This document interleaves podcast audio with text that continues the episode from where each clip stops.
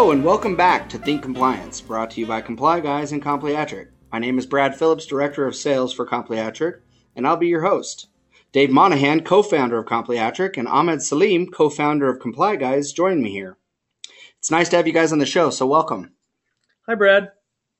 Hey, Brad. Thanks. No worries. For our new listeners, Comply Guys and Compliatric have created this podcast series in order to help compliance professionals build their programs. Every podcast will discuss a new compliance issue and provide insight on how to ensure your organization is following the best practices. Now, it's important to note that the information provided in this podcast are the opinions of our presenters and should not be considered legal advice. If you have any questions, please feel free to reach out to Ahmed Salim. His email address is listed on the description page of the podcast. So today's topic will be an overview of the first element of an effective compliance program, which is implementing a written policy and procedures. So let's get started. Ahmed, can you tell us a little bit more about the first element, implementing written policies and procedures? Hey, Brad. Uh, no problem. Actually, so there's a lot of information that uh, goes behind implementing policies and procedures, so it's not that simple. So when we talk about policies and procedures, we talk about uh, having a non-retaliation policy or making sure that you have an appropriate discipline policy. But I think for the purposes of this conversation, we'll probably start off with the most important uh, policy, which is ensuring your organization has a code of conduct policy. Okay. So, Dave, could you actually tell us what is a code of conduct policy? Yeah, great question, Brad. So, a code of conduct provides your staff the expectation your organization expects when it comes to workforce conduct. Simply put, it's a guide to help use good judgment and making the correct choices.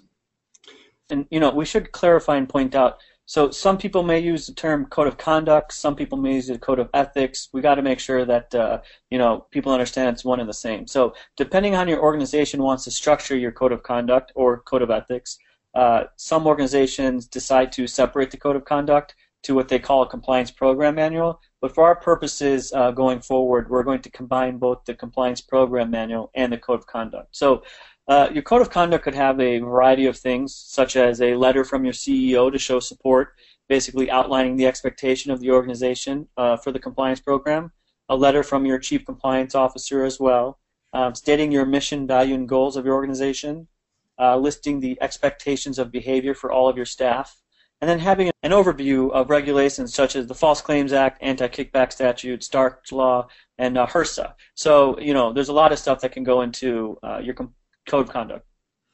Yeah, Brad. Also, inside of the code of conduct, uh, you can reference your organization's non-retaliation policy, and this is an important policy for your organization. So it's very important that staff is aware of its uh, existence. You can also share your compliance hotline and the function of your compliance department. You know, this is a main component of your program, and another element will be having an effective line of communication, which we'll be discussing in the future. So, information about your organization's culture and your commitment to doing what's right can also be included. The goal when it comes to your organization's culture is to have the staff understand that it's not only an expectation that they follow the code, but it's required of them to do so. It's important to lay out how your organization's commitment to compliance and following law relate back to your organization's mission, value, and goals. Guidance when it comes to certain departments such as finance, clinical, and legal can also be included. Wow, that's a lot of information, guys.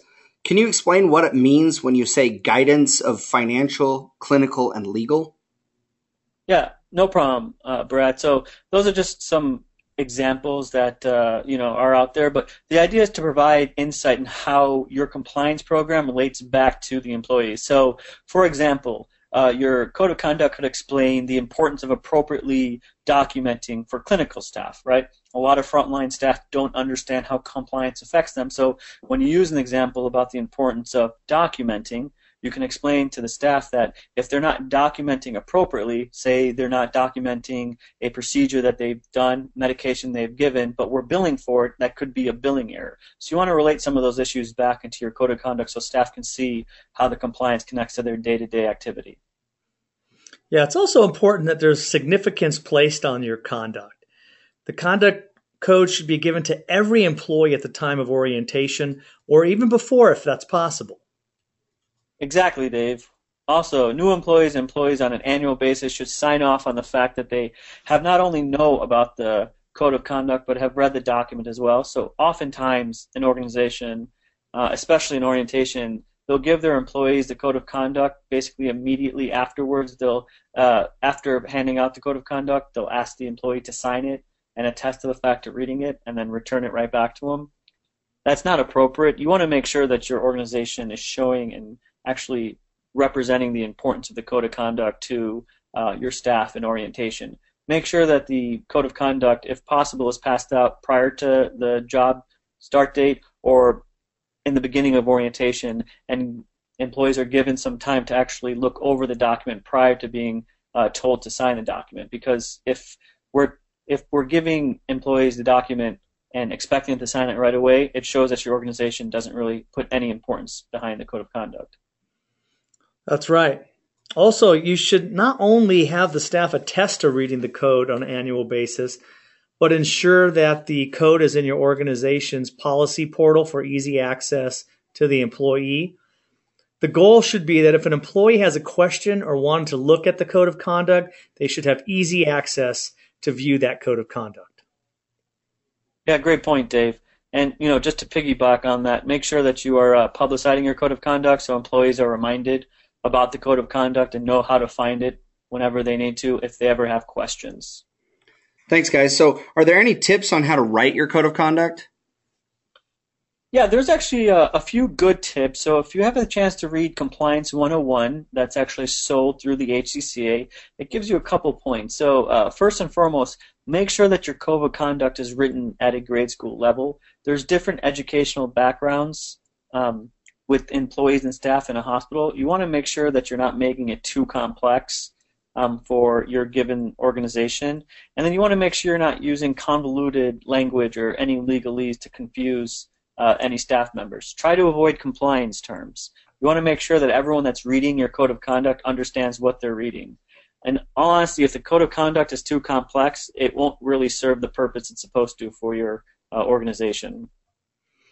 Yeah, I know there's a lot of people who may be interested in seeing some examples of a code of conduct. Um, there's a lot of examples on the web. We're going to try to put some links on the podcast page that people can go and reference. We have no control over that. Obviously, we're just providing some links and references that you can go look at some examples. So, thanks for your time, gentlemen. We appreciate all the insight. Thanks, Brad. Thanks, Brad.